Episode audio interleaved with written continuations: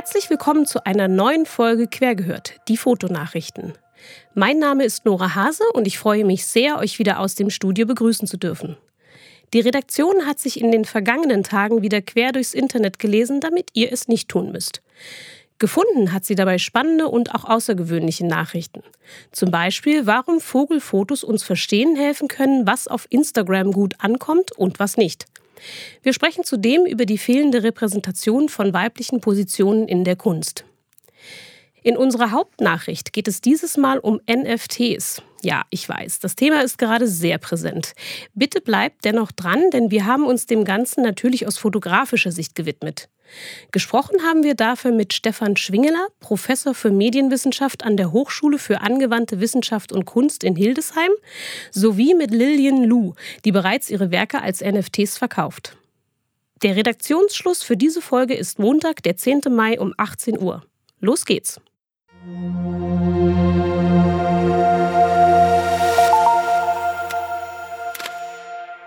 Kurznachrichten. Bedeutende Sammlung geht an das Museum of Modern Art. Wer schreibt eigentlich Kunstgeschichte? Wer bestimmt, was sammlungswürdig ist und was nicht? Vor 40 Jahren waren das vorrangig Männer. Die großen Museen wurden von Männern geleitet und auch die Kunst darin stammte vorrangig von Männern. Die Psychotherapeutin Helen Kornblum hat das gestört. Sie sah sich selbst nicht repräsentiert und deshalb begann sie in den 80er Jahren Fotokunst zu sammeln und beschränkte sich dabei ausschließlich auf die Werke von Fotografinnen. Entstanden ist dabei eine Sammlung, die bedeutende Beispiele für die Pionierleistungen von Künstlerinnen in der Fotografie darstellen. Enthalten sind unter anderem Avantgarde-Experimente, Fotojournalismus, Sozialdokumentation, kommerzielle Studiofotografie und Werbung. Die Sammlung enthält sowohl seltene und wichtige Werke bekannter Künstlerinnen wie Gertrude Arndt, Dora Maar oder Lola Alvarez Bravo, als auch weniger bekannte und unterrepräsentierte Beispiele. Die Sammlerin Helen Kornblum übergibt diese einzigartige Sammlung nun dem Museum of Modern Art die Spende umfasst insgesamt 100 Werke von 76 Künstlerinnen und erstreckt sich zeitlich über das gesamte 20. Jahrhundert. Eine Ausstellung ist bereits in Planung.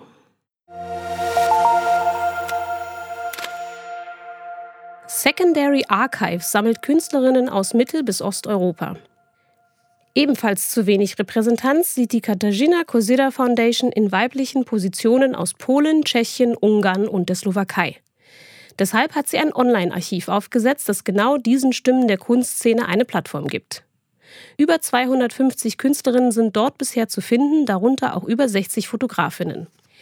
Die in Polen lebende Agata Sislak ist Koordinatorin des Archivs und berichtet in einem Interview mit Artnet, dass in Mittel- und Osteuropa hauptsächlich der westliche Kanon unterrichtet wird und erzählt, wir wissen mehr über die westliche Geschichte als über unsere Nachbarländer.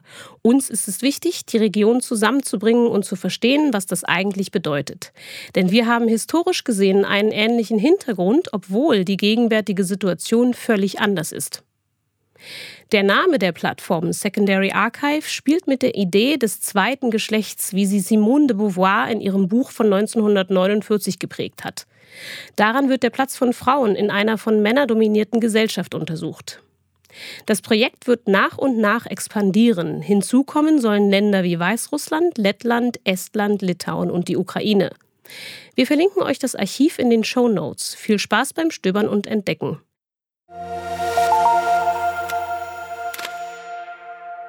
Der Eulenschwalm ist der Instagram-tauglichste Vogel. Gibt es messbare Eigenschaften für den Aufbau eines Bildes, damit es Menschen im Allgemeinen gefällt? Das wollten Forschende des Universitätsklinikums Jena in einer Studie herausfinden. Sie haben dafür über 27.000 Bilder von Vögeln auf Instagram zusammen mit den entsprechenden Metadaten gesammelt und ausgewertet. Ein Ergebnis der Studie Vögel mit blauen Farbtönen werden gegenüber Vögeln mit gelblichen Farben bevorzugt. Den Grund dafür vermutet man in der ökologischen Wertigkeit. Die Farbe Blau verbinden Menschen mit guten Dingen wie klarem Himmel und sauberem Wasser, während potenziell schädliche Objekte wie faule Lebensmittel häufig gelb sind. Ganz oben auf der Beliebtheitsskala stand aber am Ende ein Vogel, der weder blau noch gelb ist. Der Eulenschwalm. Mit seinem rotbraunen Gefieder wirkt er eher langweilig, wenn da nicht sein breiter Schnabel wäre, der ihm auch den Namen Froschmaul einbrachte. Dieser breite Schnabel und der grimmige Blick lassen ihn nicht unbedingt schön, aber dafür ungewöhnlich wirken.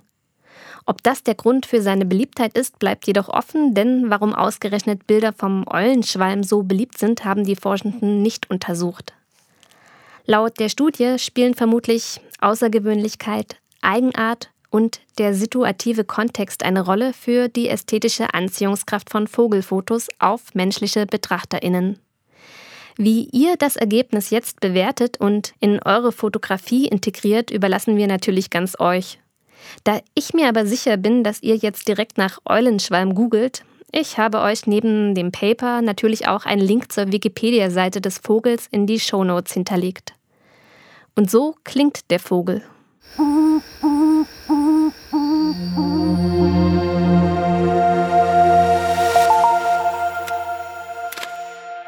Ausstellungstipp. Vielleicht steht in eurem Kalender für den Mai ja noch die bereits abgesagte Fotokina. Ja, die große Fotomesse gibt es nicht mehr, aber wenn ihr regelmäßig nach Köln gepilgert seid, sind euch sicher auch die vielen Ausstellungen und Veranstaltungen in der ganzen Stadt aufgefallen, die zeitgleich stattfanden. Sie bildeten einen künstlerischen Kontrapunkt zu der eher technischen Messe. Und genau diese Ausstellungen fanden nicht zufällig zur gleichen Zeit statt, sondern waren Teil des Fotoszene-Festivals. Die Fotokina ist Vergangenheit, aber die Fotoszene lebt und sie trotzt allen Widrigkeiten. Mit einigen Anpassungen trotzt sie nun auch der Pandemie. Aus dem Fotoszene Festival wird dieses Jahr Fotoszene United. Aus zehn Tagen im Mai wird ein ganzer Fotosommer voller Kunst und umfangreichem Rahmenprogramm. Über 80 Ausstellungen zur Fotografie in Köln zeigen in diesem besonderen Jahr nicht nur die Vielfalt fotografischer Praxis in dieser Stadt mit langer Fotografietradition, sondern vor allem, dass die Szene nur darauf wartet, endlich wieder aktiv werden zu können. Am 21. Mai startet Fotoszene United mit einem Eröffnungswochenende vollgepackt mit spannenden Panels und Gesprächen in ein digitales, hybrides und interaktives Programm. Und wenn es die Inzidenz in Köln erlaubt, werden zudem ab dem 21. Mai eine Vielzahl der Ausstellungen geöffnet sein. Alle Infos zum Festival findet ihr auf festival.fotoszene.de.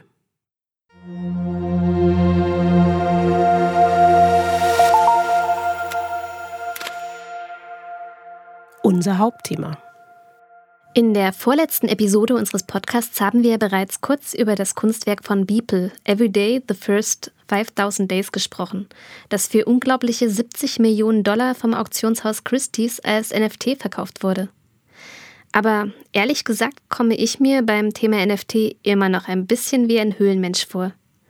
Zum Glück haben meine RedakteurInnen Simone und Christopher sich näher mit dem ganzen Drum und Dran auseinandergesetzt und mit ExpertInnen gesprochen.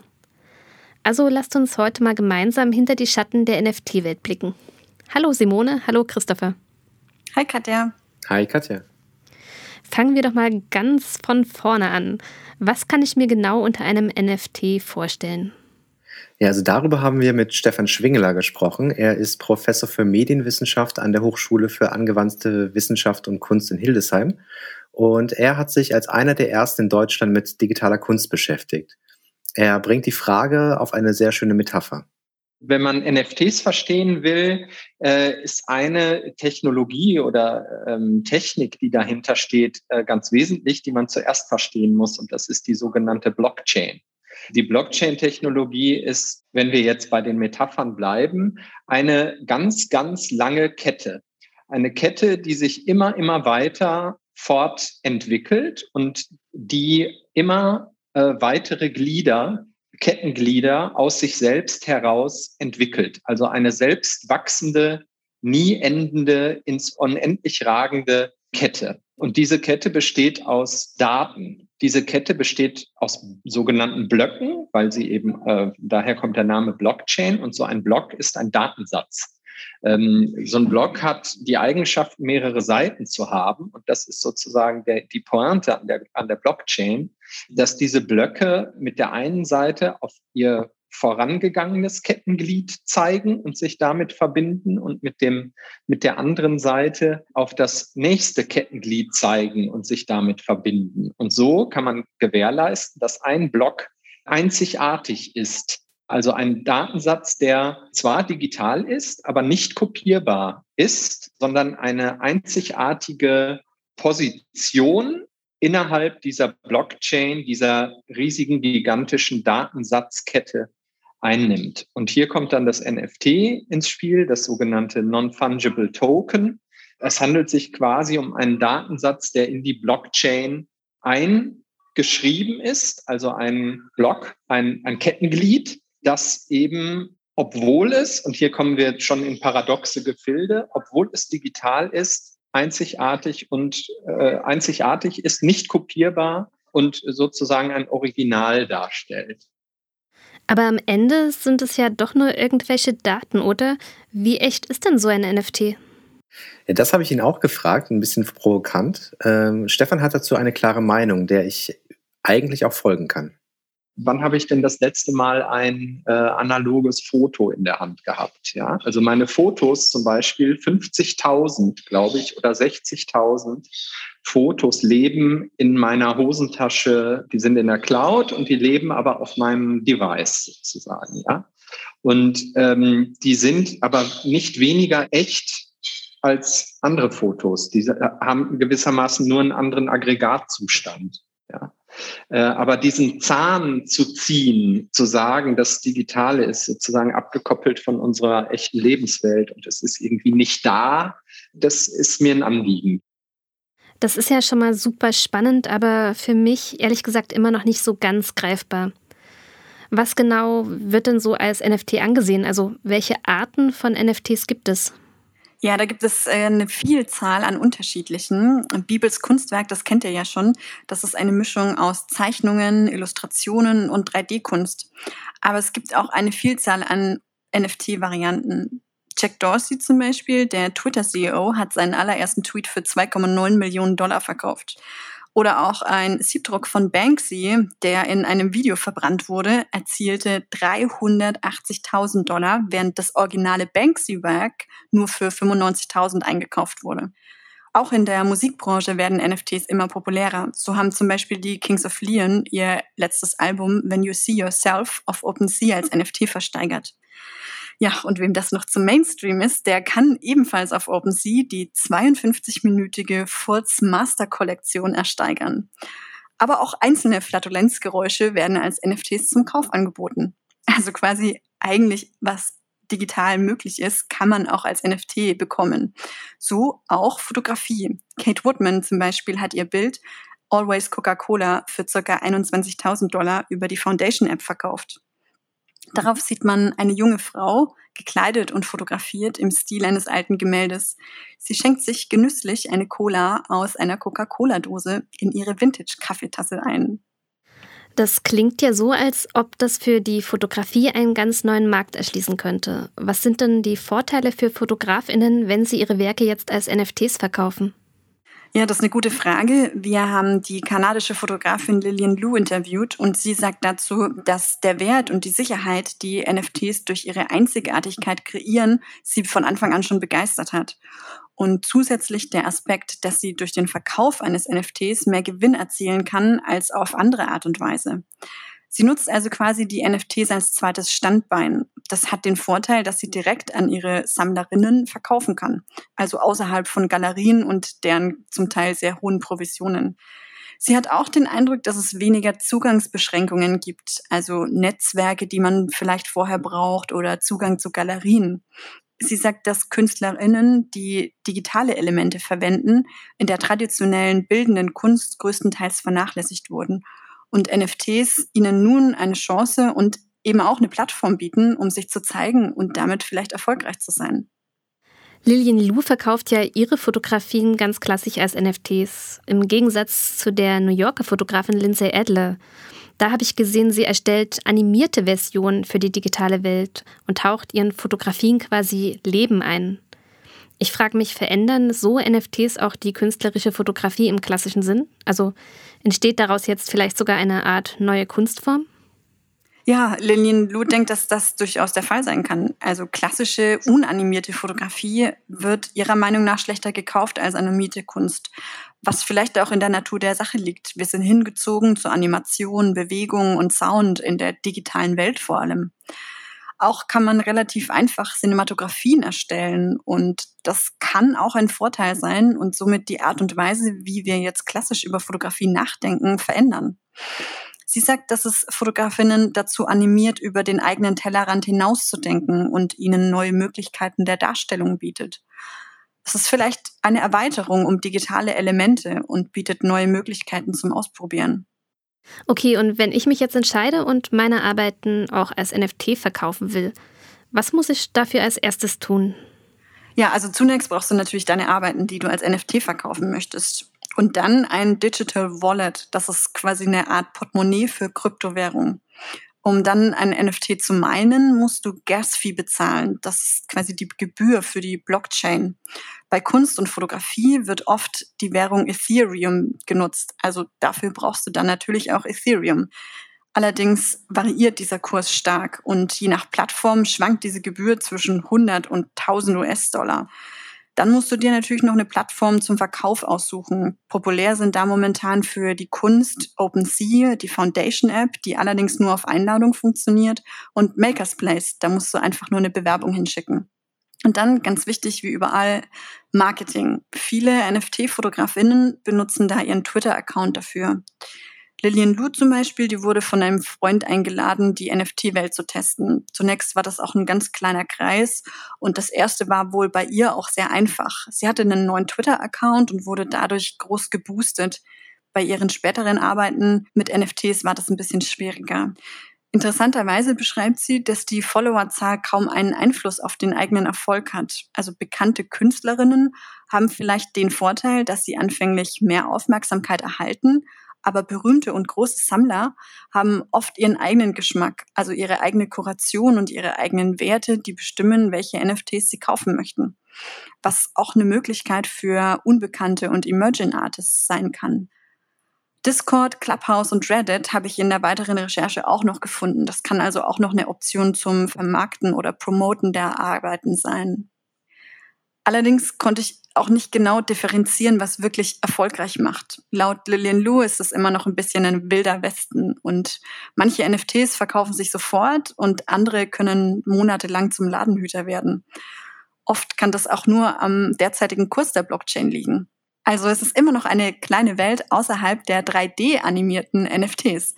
Deshalb hat Lillian Lu und ein paar andere Fotografinnen und Filmemacherinnen eine Gruppe gegründet, die sich gegenseitig unterstützen wollen. Und es soll eine Ausstellung nur für NFT, Foto- und Filmbasierte Arbeiten auf Sevens Foundation geben.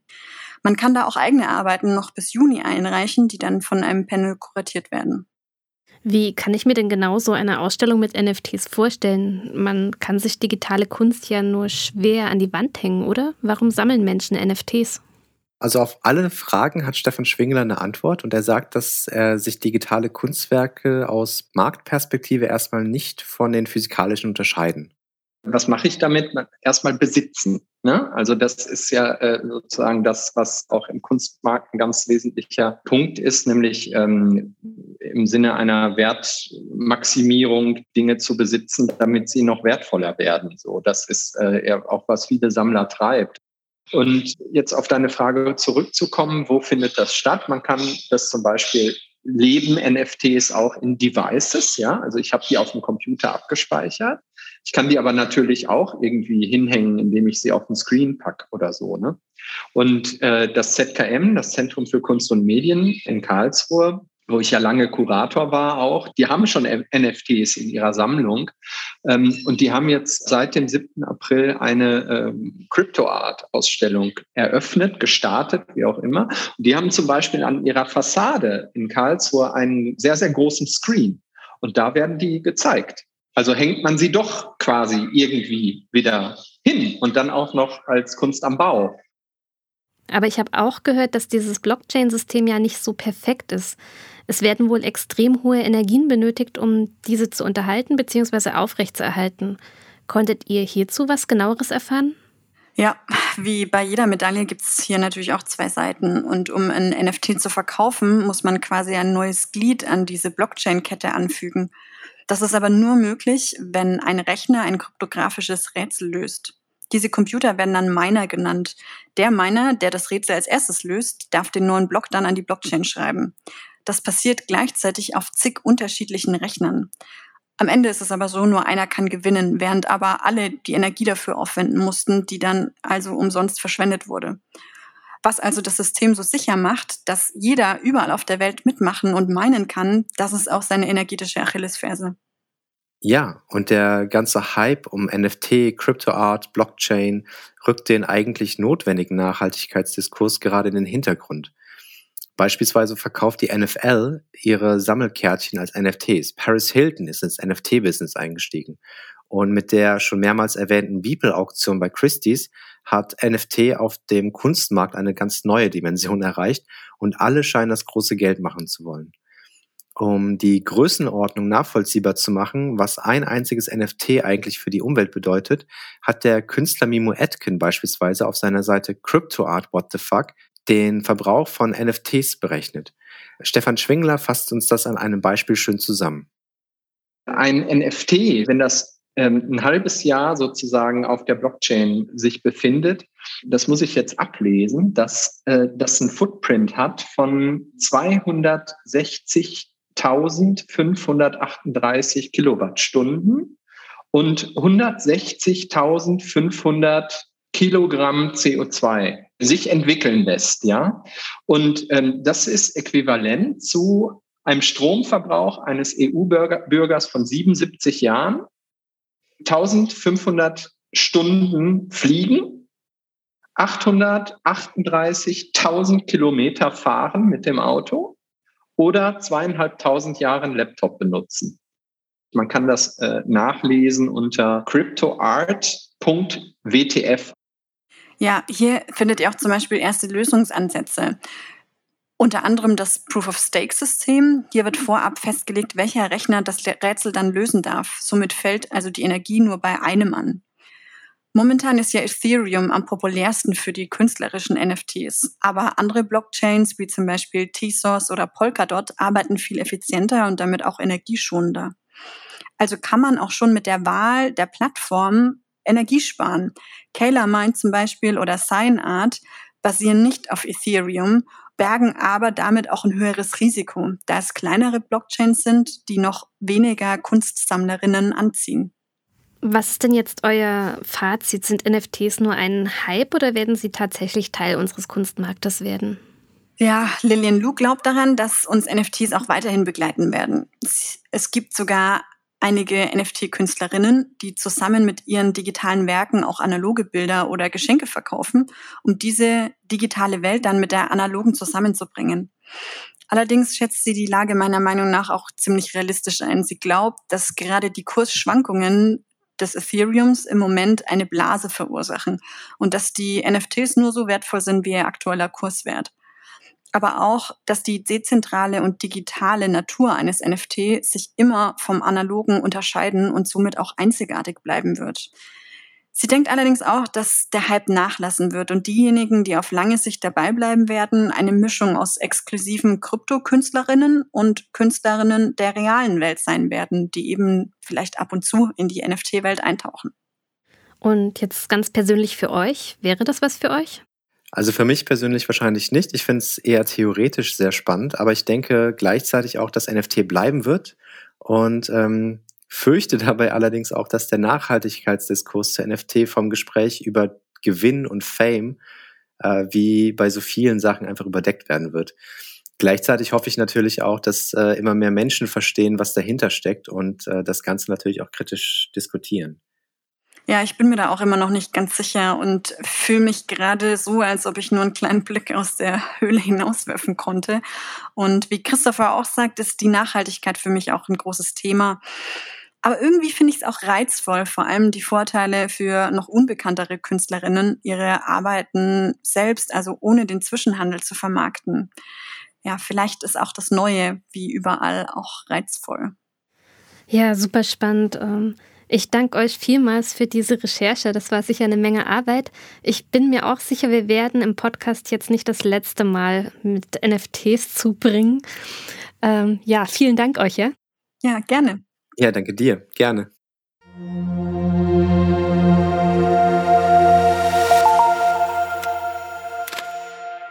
Das waren unsere Fotonachrichten für dieses Mal. Haben wir etwas Wichtiges vergessen? Oder habt ihr Anregungen für die nächste Folge? Dann schreibt uns gern an kk.querfeldein.de. Wir freuen uns auf euer Feedback. Und wenn euch der Podcast so gefällt, wie er ist, hinterlasst uns gerne eine nette Bewertung im Podcast-Player eurer Wahl. Das motiviert uns nicht nur weiter am Ball zu bleiben, sondern hilft uns auch dabei, bekannter zu werden. Danke. An dieser Folge mitgearbeitet haben dieses Mal Christopher Horne, Monika Luschnia, Simone Beetz, Katja Chemnitz und ich, Nora Hase.